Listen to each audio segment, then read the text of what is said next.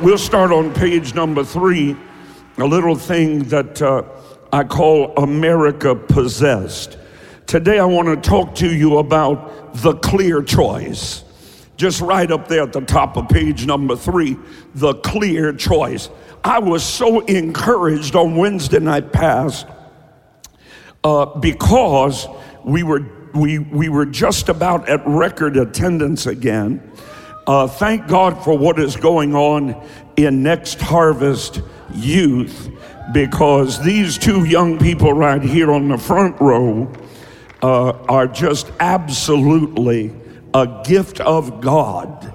And on Wednesday nights, man, get those young people in here because they're being trained up. But I was so blessed because uh, I saw so many people looking down with pens in their hands, taking notes on what I was saying. That's, that's, that's the way this church was for near on, now 30 years. Uh, when I would say turn to, the pages turning would just about deafen you because people were serious about getting in the word for themselves. They weren't interested in being entertained. The problem with modern preaching is that it is entertaining goats rather than training sheep. Nobody heard a word I said. I'm not here today to entertain goats. Are you with me? I'll get goats saved, I'll get them transformed. But I'm here to teach you, train you, preach the word of God to you so that you leave differently today than you came. Are you with me? All right, so the first thing I want you to write up there at the top of that page is this First John chapter 3 and verse 8. And let's let's get busy with this. First John chapter 3 verse 8. The one, oh, you're gonna love this. Get ready to shout. Everybody just shout one time. Because silence is the language of, but shouting is the language of Come on, stir yourself up a little bit. Get your spirit open. Get your spirit open. Now, what's going to happen in you is going to be greater than what happens to you. Now, get ready to shout because this is like kind of shouting scriptures right here. I know you're just going to run on this. You ready? The one who practices sin Now, we're going into the amplified version because if you don't have one, get one. Because it will give you the shades of meaning from original Hebrew and Greek to get you to the point where you fully understand what's being communicated. Some of you need to lay your King James aside every now and then and go a little bit deeper because you don't talketh liketh thiseth. You don't say, Behold, when that pretty thing, you are single, and that pretty thing with them fake eyelashes on walks by. You don't say, Behold. You say, What? the?" See? So let's, let's get on a little deeper meaning here. You ready? Okay. The one who practices sin now, this gives you a shade of meaning that you don't have in the King James or the New King James because it simply says, He that sins. So there's a difference in he who sins and he who practices sin, isn't there? All right? He who practices sin, separating himself from God and offending God by acts of disobedience, indifference, I don't care. Indifference is the hallmark of this generation. Nothing matters. What difference does it make? Well, that's your truth. I don't really care. How, if I had a dime for every time I've heard a, a millennial say, I don't care, because they're indifferent, nothing seems to matter. They think they've seen it all. They think they know it all. So who cares? You want to go to church? Cool. You don't want to go to church? Cool.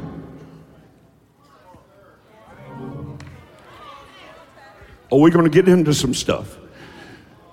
He who habitually sins separates himself from God and offends God by acts of indifference or rebellion.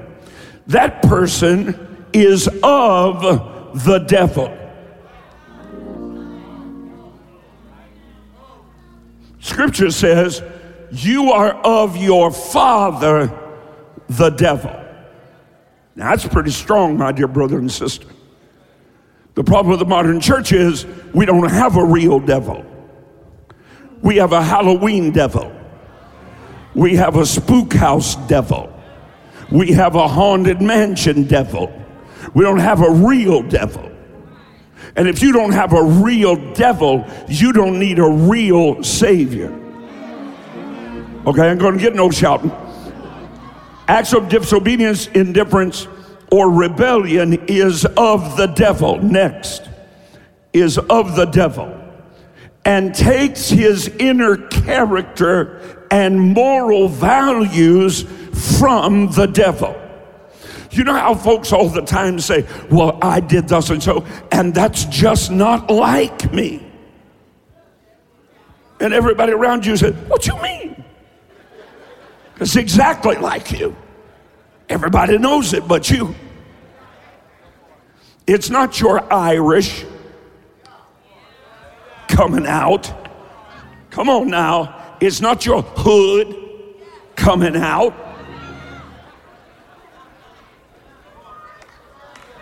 It's not your Latino, Latina coming out.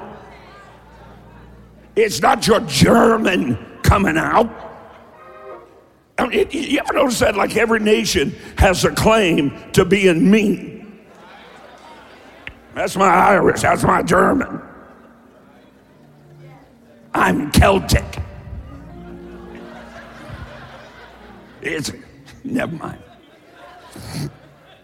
I love how people act all hood, ain't never drove through the hood.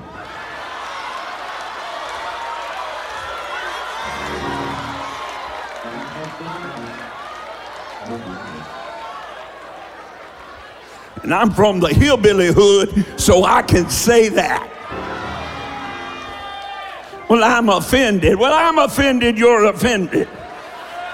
Another problem with the modern church is we've replaced that convicts me with that preacher offends me. We don't know the difference between conviction and condemnation. Don't condemn me. I'm not, I'm convicting you. Here we go. Aren't you shouting, aren't you?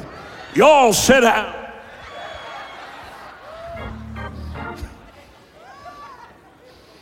knows Uncle Bud Robinson. Say, Uncle Bud. Uncle Bud Robinson was a great, great, great Baptist preacher.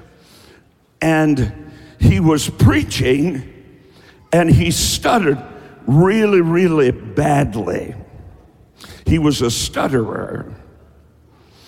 And he was in a meeting, and when they introduced him, they threw rotten tomatoes at him and and it was at a general assembly and the the potentate of the denomination was seated beside uncle bud well those rotten tomatoes started flying and one of them struck the the potentate of the denomination right in the face and he went to cussing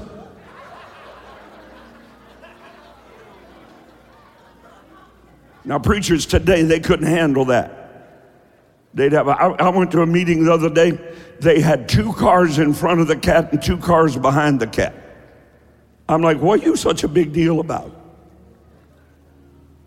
What is all that about? Well, they're his bodyguards. I thought he had the Holy Ghost.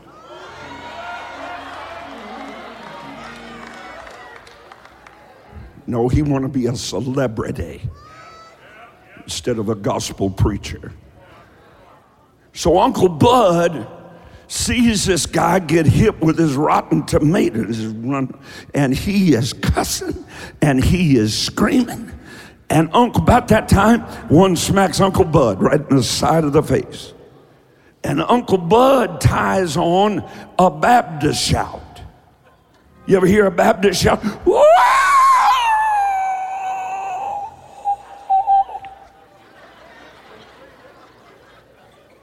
And started dancing. And so they asked him, they said, Uncle Bud, how come when the potentate got hit with the rotten tomato, he went to cussing. And when you got hit with the rotten tomato, you went to praising. He said, Well, I guess when you get hit, I guess he had to cuss in him, and I had a praise in me. And the tomato just knocked the cuss out of him and the praise out of me. So it all depends on what's on the inside.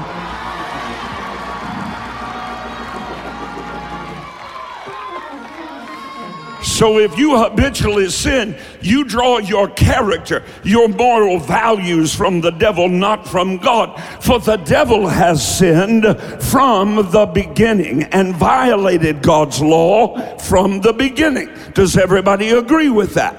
All right, next verse the Son of God appeared for this purpose. King James says, For this purpose was the Son of God manifested, that he might get you a new car, new clothes, success, everybody know your name, your name up in lights You never have a problem. You never have a battle. You never have a struggle. Everything pops up petunias and turns out tulips just for you because you're in the kingdom now. Here's what your Bible said For this purpose, the Son of God was manifested to destroy. Now, that word doesn't give you the full meaning to annihilate to cause to cease to be as though they never existed. It's one thing to dismantle or destroy because you can find the parts and build the thing back. But that's not what Jesus came to do in your life and through you by the power of the Holy Spirit in the earth. What he came to do is annihilate your desire for booze.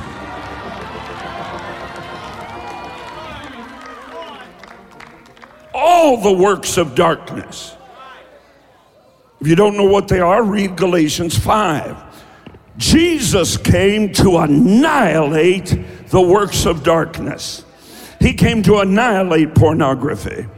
He came to annihilate bitterness. He came to annihilate hatred and racism and bigotry. He came to annihilate it, but he can't annihilate it if you lead it around like a lapdog on a leash.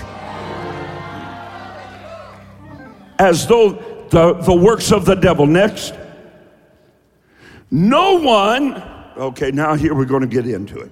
No one who is born of God deliberately, willingly, knowingly, and habitually practices sin.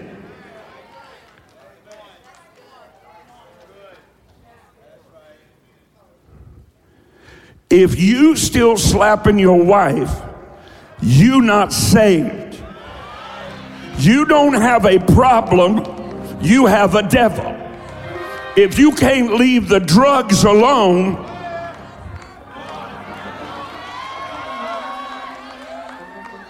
draw the line, man. It's not complicated. John 10 10. Write it down. The thief came but for to steal and to kill and to destroy. But Jesus said, I am come that you might have life sufficient in quantity, superior in quality and life more abundantly. Well, how you going to have abundant life when you bound to something no longer than your finger? You got the vape coming in and smoke going out and toke at night. Your critical spirit knows no boundaries. You complain about everything. That's not coming out of the river of life. There shall be in you a river of life springing up. That's not with that cussing not coming out of your born again spirit. I told you you're going to shout me down. Sit down now. You're taking all my time. Stop shouting. How come nobody preaches this? That's the Bible. He that habitually sins does not need counseling, they need the devil cast out of them. Look at you. I'm going to try again. You don't need counseling, you need the devil cast out of you. You just got a mean spirit.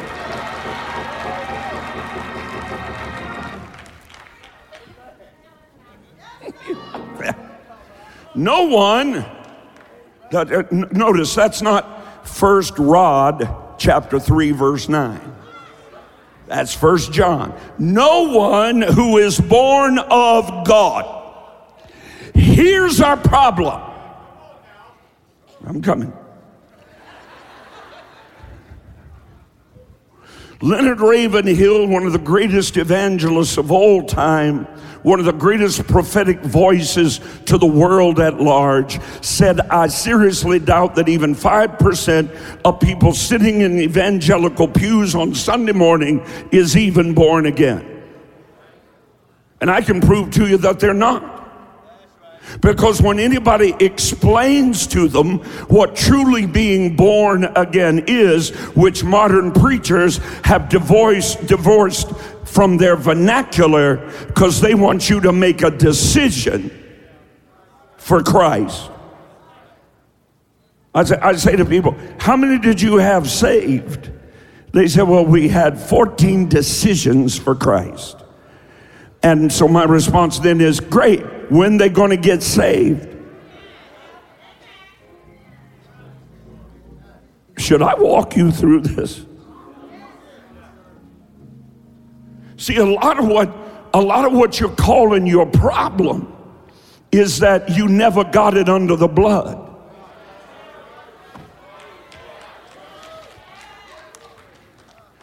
If you continually commit the same sin you are not repenting, you're apologizing.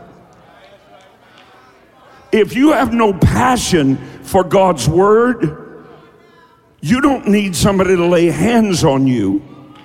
You need to get saved. You need to be converted. If money means more to you than anointing, you need to be converted if God blesses you with a boat and you start missing church on Sunday morning to go out on the lake, you not saved.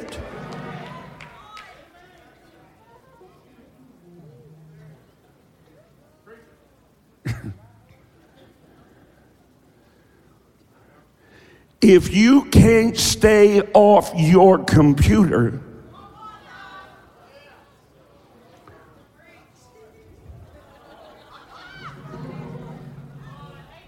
or out from in front of your TV watching the Kardashians, or you are obsessed with the National Football League.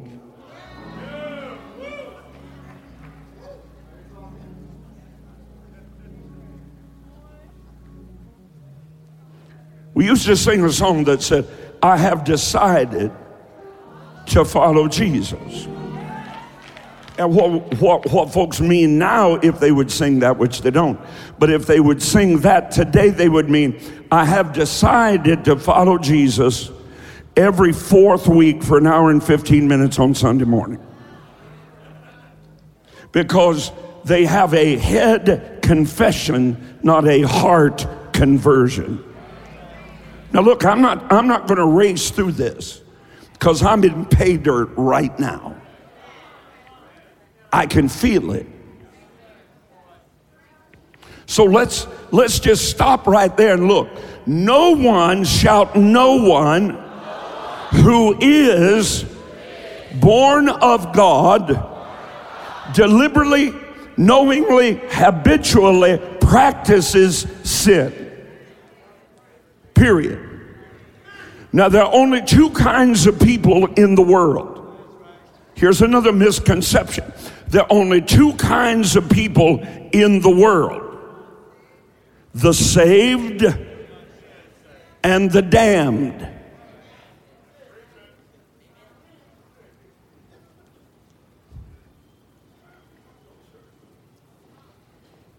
I'm just, everything I'm telling you is just straight Bible.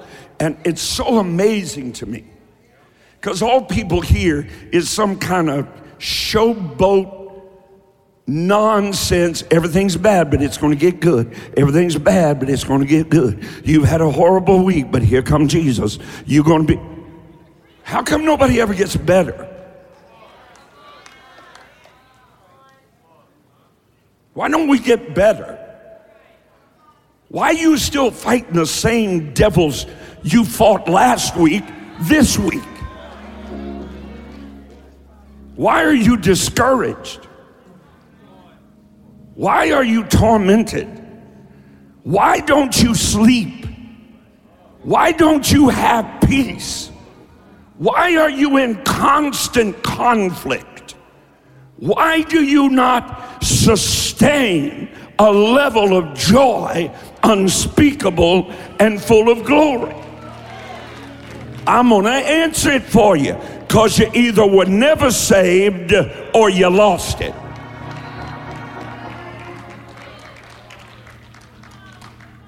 Well, now, Pastor Rod, I don't believe you can lose it.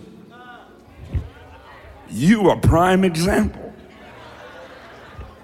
What do you mean you can't lose it?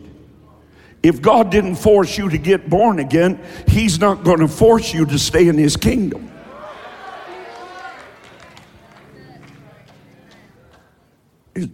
Are we doing all right? Man, I'm just feeling a lot of resistance this morning.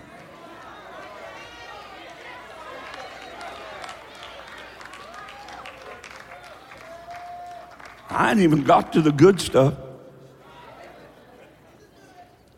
Why? Why does it not do it? Because God's seed, say seed. You are born again of the incorruptible seed of the Word of God.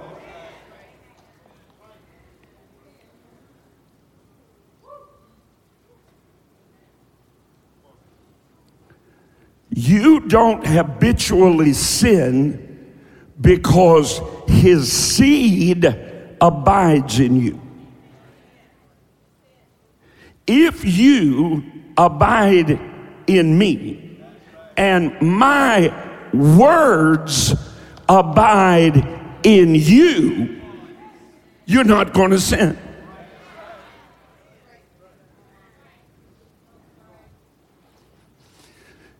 Because God's seed, God's principle of life, the essence of his righteous character remains how long? Permanently. Next. In him who is born again. In him who is born again. Born from above. Spiritually transformed, renewed, and set apart for God's purpose. Now, wait a minute, for his purpose. So, what did he already tell you was the purpose for which Jesus came? Go ahead. Come on, everybody. Very good. One more time. Why did Jesus come? So that was his purpose. Now he's saying, when he who is synonymous with his word, gets in you and develops your character and develops your nature, you will not habitually sin. In fact, you will be on the other end of that spectrum, and you yourself, through the power of the Holy Ghost, will annihilate the works of the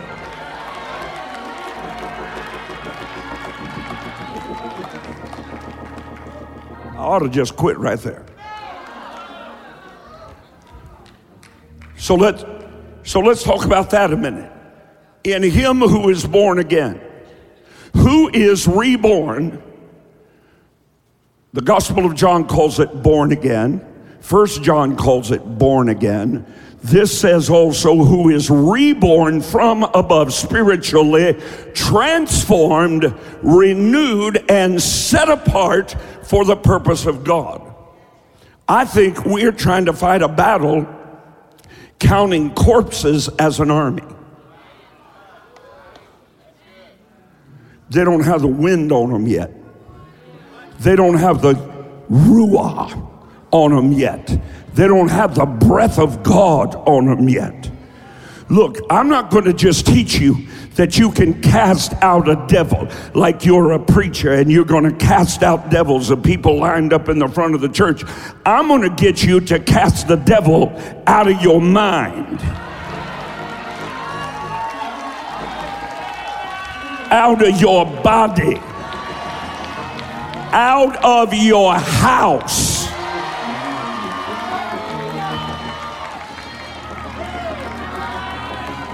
Well, Pastor Rod, can a Christian have a devil? Depends on your interpretation of devil. And it more so depends on your interpretation of Christian. Can a devil have a, can a churchgoer have a devil? Three.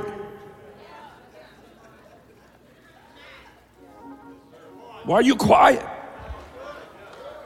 You probably sitting around people with devils right now. And this is one of the greatest churches in America. And, and if there weren't, we would be so powerful in our agreement that sinners would walk through the doors if they made it to the door and fall down beside the door of their car getting on the parking lot and say, My God, I'm convicted of my sin. Save me, a sinner. But you can't cast out what you carry. carrying.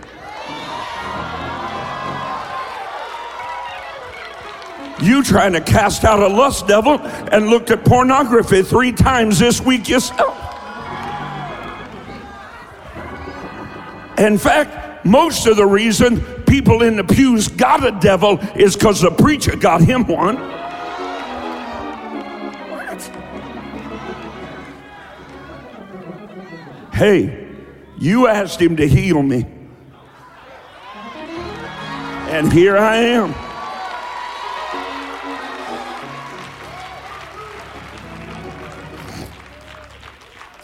So let's, I hate to, but let's, let's walk down it just a minute. Say, born again.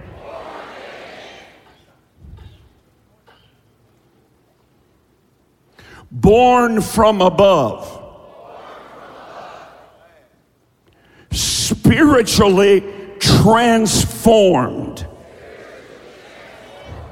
A new creature.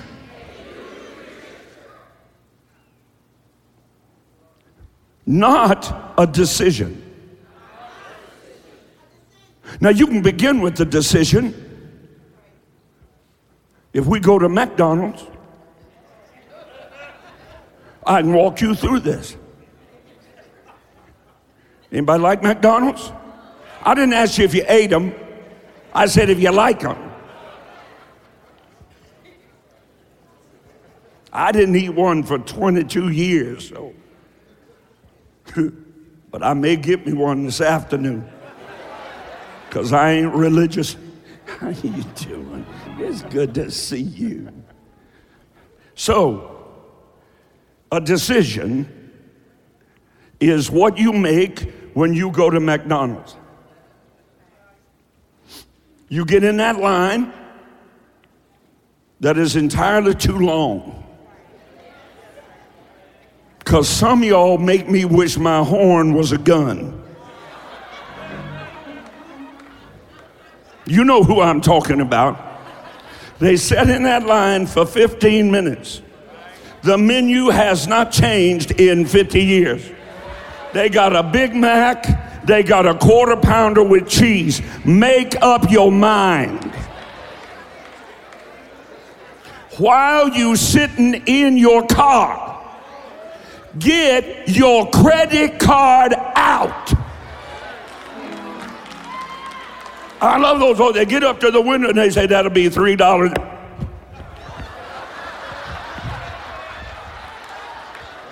You've been sitting there 15 minutes. Who knows I'm talking true? You were in line in front of me. I know you were. so you pull up there and you got what? You're going to say, okay, if you went to McDonald's, Jay, what would you like? Would you like a quarter pounder, Jay, with cheese, or would you like a Big Mac? A double quarter pounder with cheese. A double?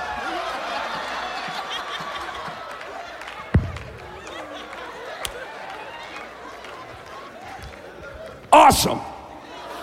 Because Jay doesn't get hungry, he get hangry. I seen Jay. Come on, Brittany. I'm hungry. How long is this meeting going to go? We going to have any food? Is there a Big Mac in our future? That's Jay. So Jay has chosen the double quarter pounder. All right? So Jay made his what? Decision. Didn't he? He made a decision. And he still hungry.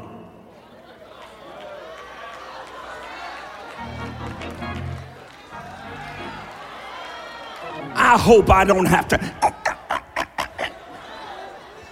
Good God, I wish the church had learned something besides how to be entertained and sit at home and play music to try to perfect your dance. While you neglect your children. Uh-huh. Miss Wednesday night. Don't tithe.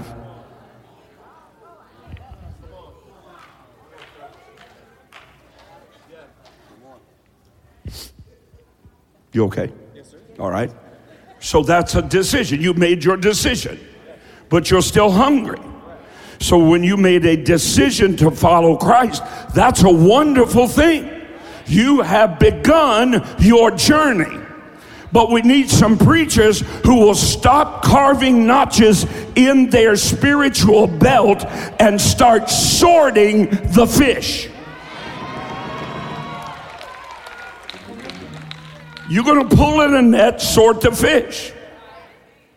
Now, elder, when I got saved, Sister Gillicuddy on one side, Sister Yay Yay on the other.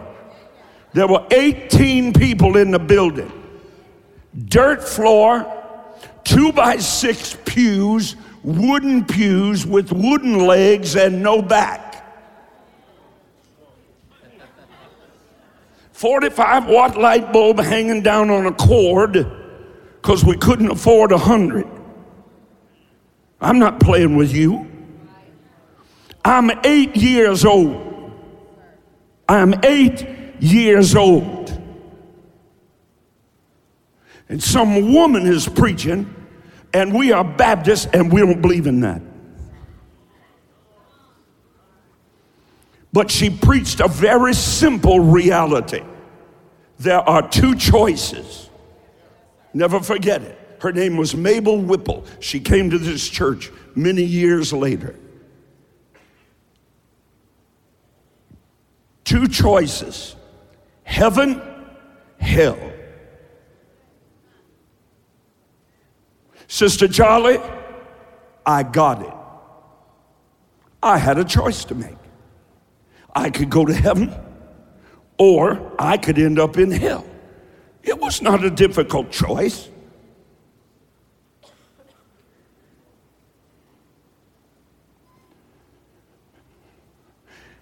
And when Sister Gillicuddy got to screaming, hold on, and Sister Yeye got to screaming, let go, I was as Paul caught betwixt two.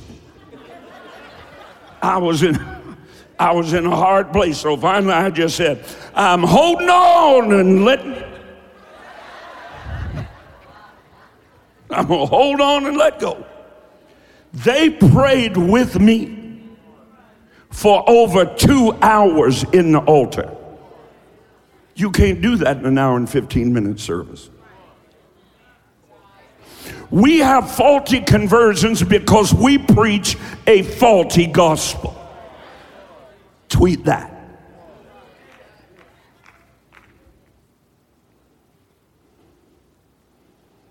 You're fearful. You talk in tongues, but you never win anybody to Jesus. You embarrassed even invite anybody to church.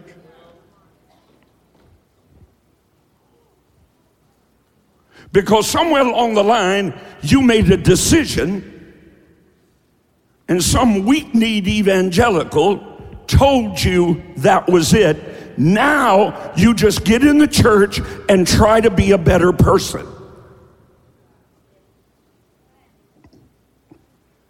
But you're still hungry. You're still empty. You're still confused. You're still fearful. You exercise and exhibit no power. You have no skill with the Word of God. You read the Bible, you try to read the Bible, and it seems empty to you. You try to pray because you were told after you made a decision you should pray. Now, if you never taught your child how to lie, why should we have to try to teach you how to pray?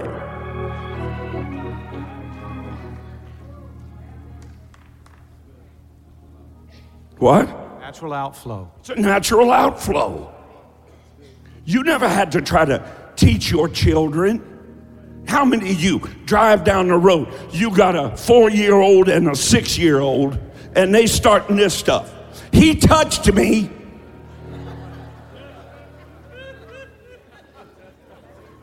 And then the other one say, He touched me. And then another one say, Stop saying what I say. And the other one say, Stop saying what I say. Until finally you have to turn around and say, Would you be quiet? Why? It's natural. Prayer should be as natural to you as breathing if you're born again.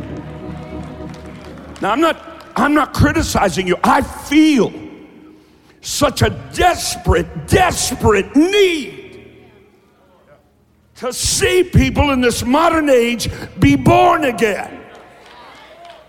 If you can't stay out of bed with somebody that's not your wife, not your husband, you're not saved.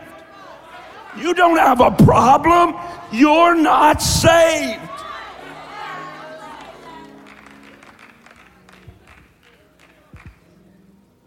You might have made a decision. I'm going to try to follow Jesus. And I don't even blame you, I blame preachers. I blame saints that ain't. Try to get people to stay an hour after service. You can put them on your payroll and can't even get them to stay. They down at the restaurant feeding their belly.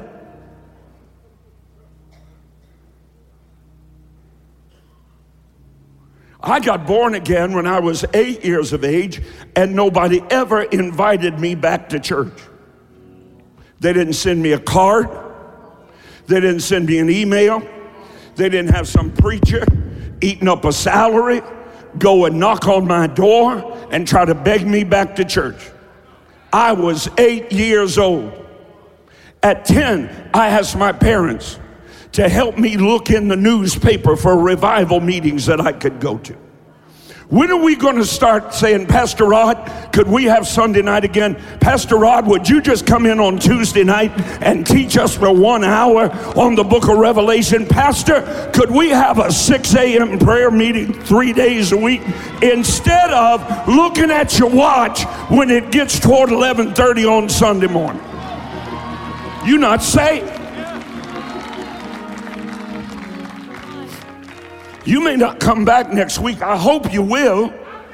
But I'm not going to change what God is prophetically saying in this hour. Now, if you want to be entertained, I can get the same sermons they preach. Oh, it's bad. It, oh, but Jesus. Oh, Lord. And next week, teach you the same thing, preach the same thing, that, and preach the same thing the next week.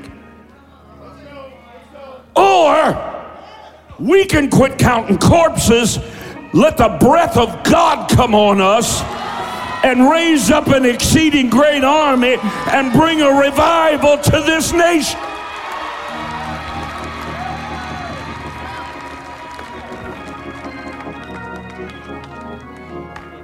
Be seated. So you're in the line, you made your decision. Now you're coming up on the squawk box. May I help you? Now, don't order by anything but a number. You're going to cause some poor adolescent to lose their job if you order a double quarter pounder with a small fry and a large drink. We don't have that. You mean you want a number XZ21? No, I want a double quarter pounder. And you better have a credit card because they ain't making no change. They missed that math class. They were, they were learning how to improve their self image. How about improving your self image by learning how to add and subtract?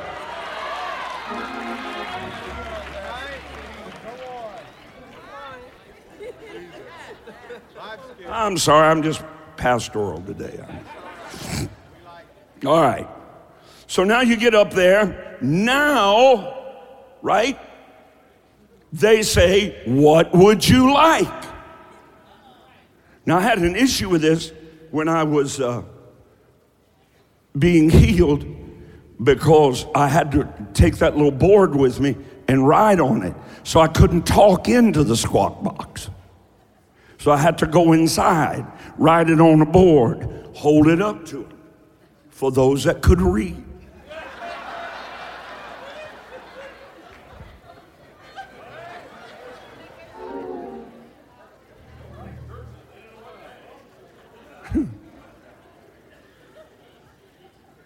But when you get up to the squawk box, Jay would say, Yes, I would like a double quarter pounder.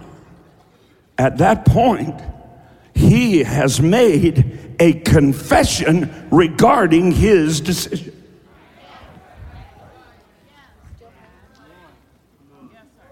Slow down now. Just because you made a decision to follow him. Just because you have confessed him does not mean you're full.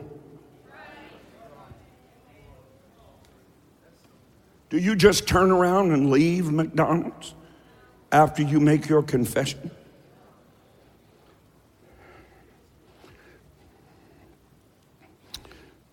Jesus walked up to his disciples and said, Matthew 16, Whom do men say, confess, that I, the Son of Man, am? Jesus responds, Some say thou art Elijah, or Jeremiah, or one of the prophets raised again from the dead. So Jesus looked at Simon and said, Whom say ye that I am? Simon responded, Thou art the Christ, the Christos, the anointed one, and his anointing that destroys every yoke. Jesus responded, Blessed are you, Simon, son of Jonah, for flesh and blood did not reveal this to you, but my Father which is in heaven. Thou art no longer Simon,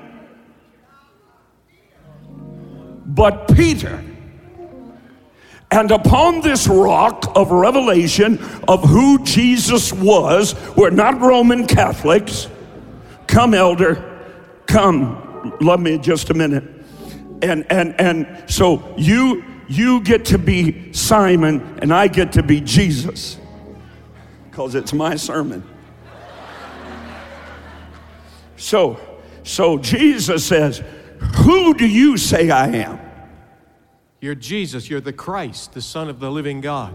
Blessed are you, Simon, son of Jonah. Flesh and blood have not revealed this to you, but my Father which is in heaven. And you are no longer Simon, but Peter. Watch, and upon this rock I'm going to build my church. Don't you dare think that God's church is built on Simon Peter.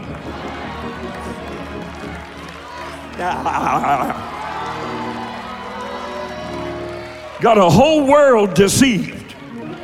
Got a whole world deceived. Praying to Mother Mary.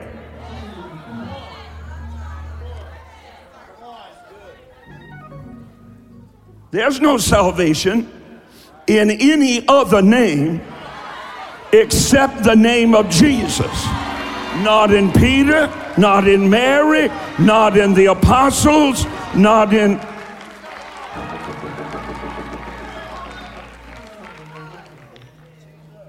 So Jesus said, Upon him, upon this rock of the revelation of who I am, I will build my church, not your church. Because there's some of his church in every church, but ain't no church all of his church. Okay, gotta quit. Here we are. Here we are. So Simon had done what? He made a confession. You are the Christ. You are the Son of the living God. Jesus said, Upon this rock I'll build my church. You're no longer Simon, but Petrus, Peter, a little rock. You are a rock. Peter, you're Peter.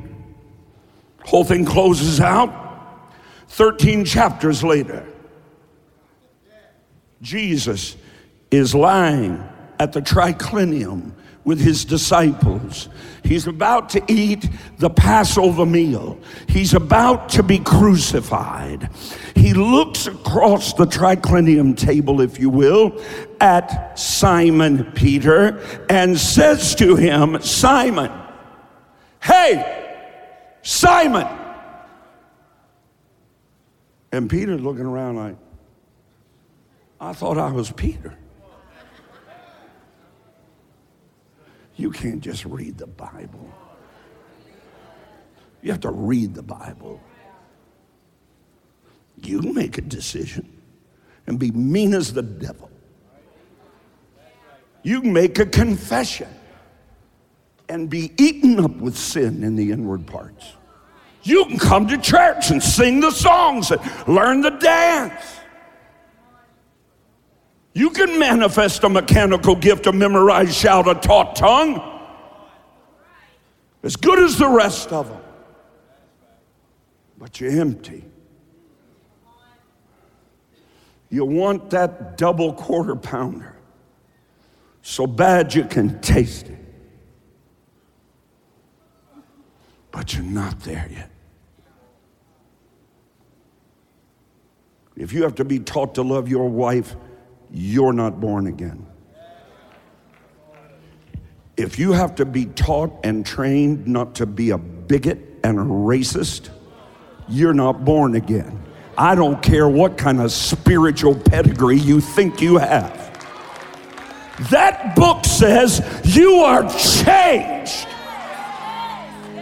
And if he makes no difference in color, I dare you to make one. Oh, I ain't getting no claps right now. I ain't getting no claps. No.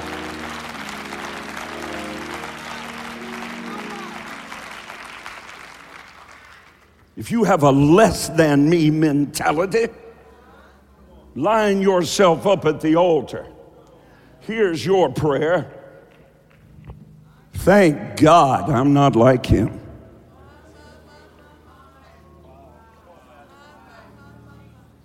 I'm just pointing out you're not truly saved. If you withhold your hand from the poor, you're not saved.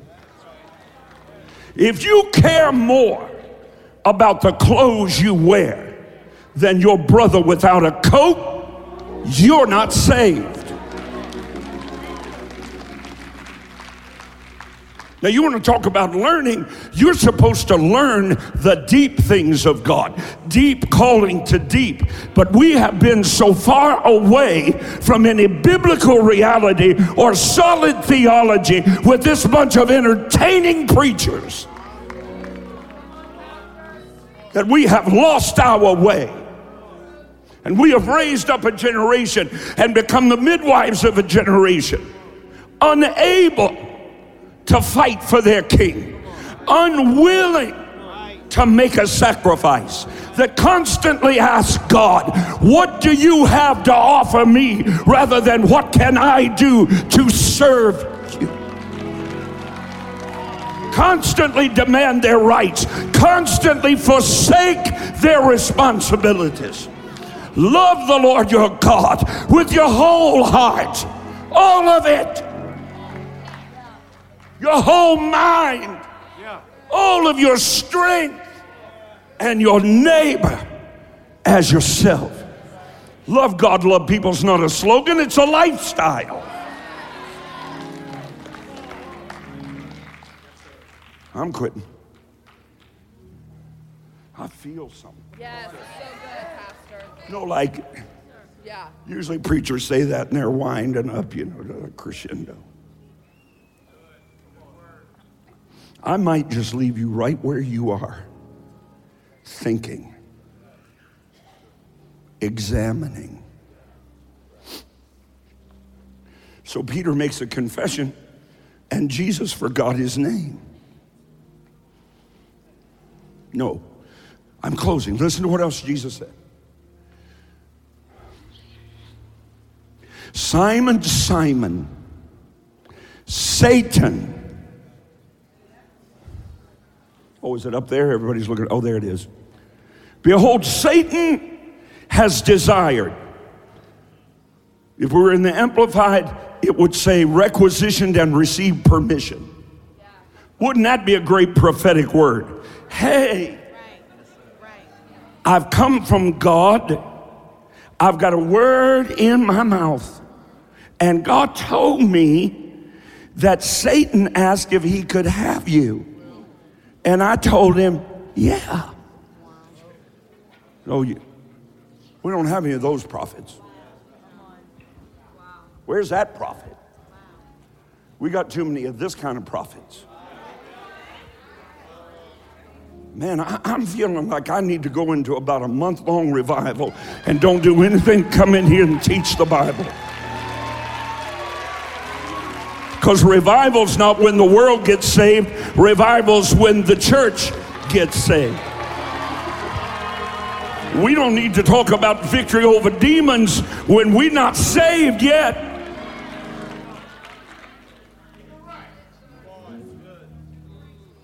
Uh, okay, here it is. Here it is.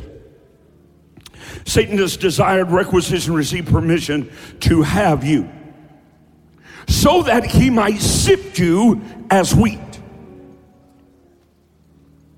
But I Now, it's one thing to get your favorite TV preacher to pray for you and sign your Bible.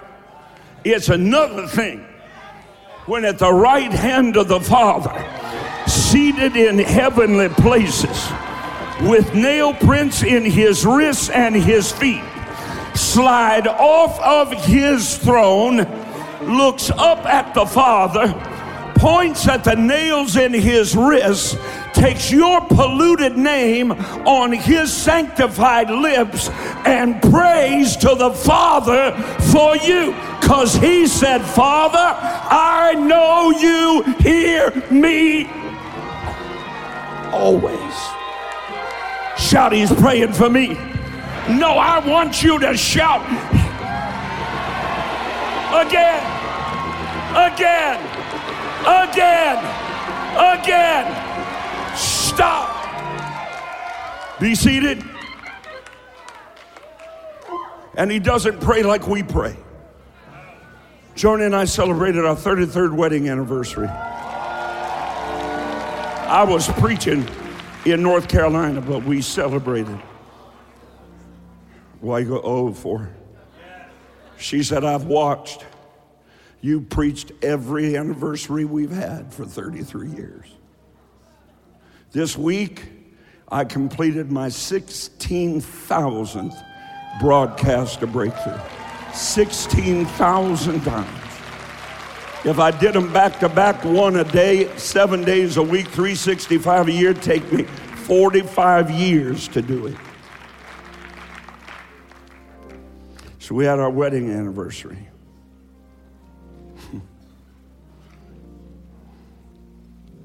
Sorry. I just went somewhere. Oh, it's more than all right. Ah!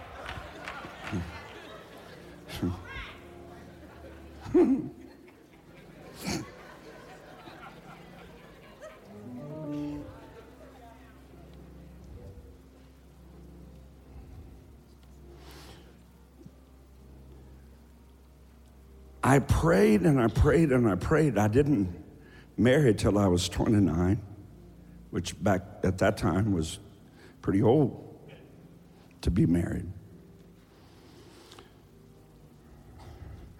I kept praying, God, send me a wife. And uh,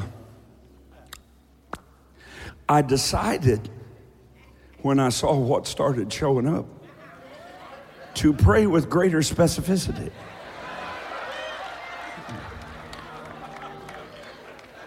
Jesus is praying for you. And he is not praying in vague generalities. He's praying with great specificity. Here's what he's praying that your faith will not fail. Question How can your faith fail when he's praying for it? But that's not the point I'm making. He goes on and says, Do you have more of it? I don't know if you have it or not.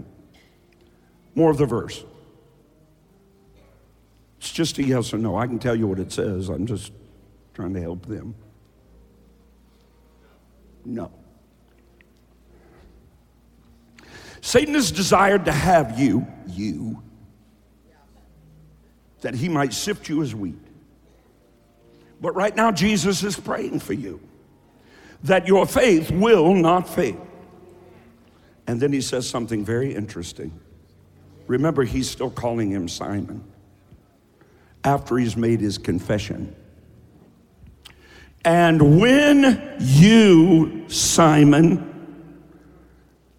are converted, strengthen your brethren.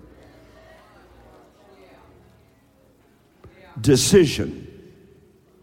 Next step, confession. But don't stop there. Know that you know that you know that you've been converted. A decision is made after a calculation. A confession is an admission of guilt, but a conversion is when God Almighty, through the blood of His Son Jesus Christ and the power of the Holy Spirit, makes you a new creature that has never existed before. So that you hate what you used to love, you love what you used to hate Nobody has to teach you to get in the Word of God. You forget to eat because you're so hungry for that book, you can't do anything else. Nobody has to take you to the prayer seminar. You roll out of your bed at three o'clock in the morning praying with words that are coming up out of you that came from another world. Nobody has to teach you how to win the lost.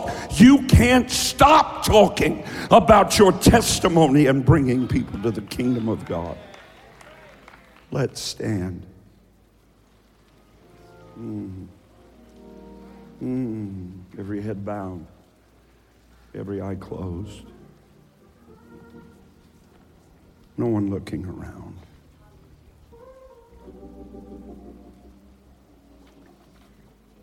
There may be those who have never made a decision. There may be those who have never made a confession. I know that there are those who have never been converted. And that's why you struggle so hard. That's why you have to fight to get yourself to pray, to get yourself to church, to get yourself in the Word, to love your neighbor as yourself. And today you say, Pastor, I'm so tired of that struggle. I don't want to have to try to be a better person anymore. I still feel like the old me just trying to do better. Today, you want to say, God, I want to be converted. I, I want to become a new creature. I want my mind to change, my passions to change, my heart to change, my emotions to change. I want to surrender my life fully and completely to you. Now, look, I prayed with people that that entire process took three seconds. I prayed with people that it took an hour. I prayed with people over weeks and months at a time until they got to the point where they felt in their heart they could fully surrender everything in their life to the Lordship of Christ. Savior and Lord. If He's not Lord over all, He's not Lord at all every head bowed and every eye closed, forgetting who's around you, forgetting what time it is, forgetting what you've got to do this afternoon. With all the excuses silenced, Father God, in the mighty name of Jesus Christ, I bind every devil. I bind every lie of Satan. I bind every deceiving spirit that would in any way cause people to have anything other than judgment day honesty right now because this is the season when your sun may split the sky. Oh God, we want you. We want the fullness of your life. There's no one more miserable than someone that is in any endeavor halfway halfway, halfway in, halfway out, up and down. Oh God, today, break that cycle in Jesus' mighty name.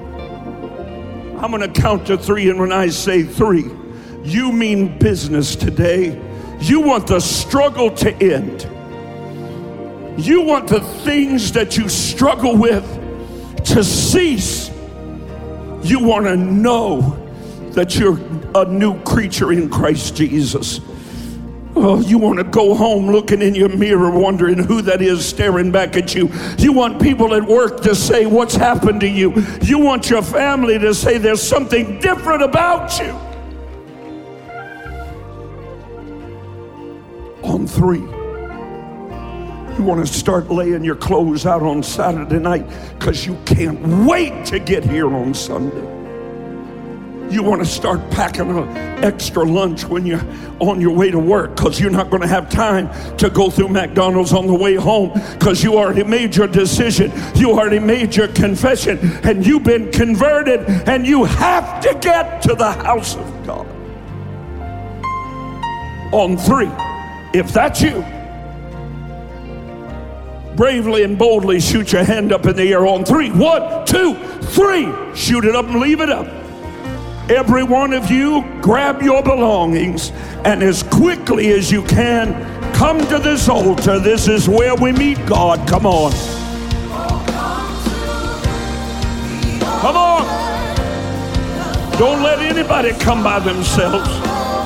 Don't let anybody come by themselves. Come on. That's it, Elder Canfield. That's it. That's it, Professor. That's it, Professor Youngkin. That's it. Come on. Come on.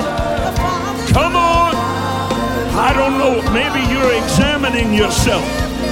Are you really where you want to be with God? Do you really have a passion for His Word?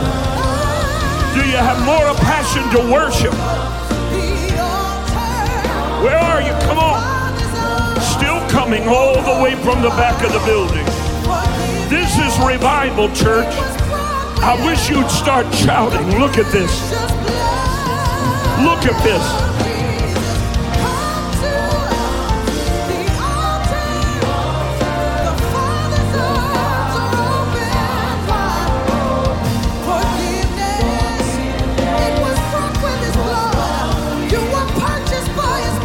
I'm waiting. I'm not going to plead with you. This is this is about you. Come on. The Father's waiting. Open wide. Come on.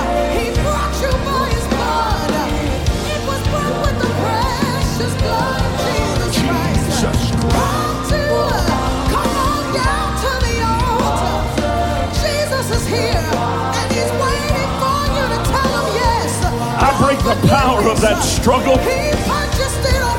Father God, you see these hearts. You see these uplifted hands. You see these contrite spirits. A contrite heart. A broken heart. A contrite spirit. You will not refuse. Receive every one of them. Father God, let the most supernatural miracle of humanity transpire right now. Let every man, every woman, every boy, every girl be recreated from the inside out. Lift your hands right now. Say, Father, in the name of Jesus, here I am. I've had it with the struggle. I've had it with sinning. I don't want to sin. I don't want to be away from you. I want to love your word. I want to love other people. I want your power in my life. I surrender to you now. Holy Spirit, come into my heart. Jesus, forgive my sins. Wash me in your blood. Make me a new creature right now.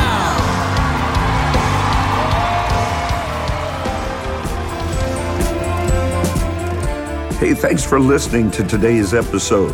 If you enjoyed it, I want to invite you to tell someone in your life about the podcast. Hope you'll do it today. Head on over to iTunes and leave a review. Share it on your social networks for me. Really helps me get the word out. I'd love for you to connect with me on Facebook, on Twitter, on Instagram. No easier way for me to minister to you every day and throughout the day, and for us to join together in faith as God moves in and through your life. You can find links to all my pages at rodparsley.com. God bless you now, and I hope you'll listen again soon.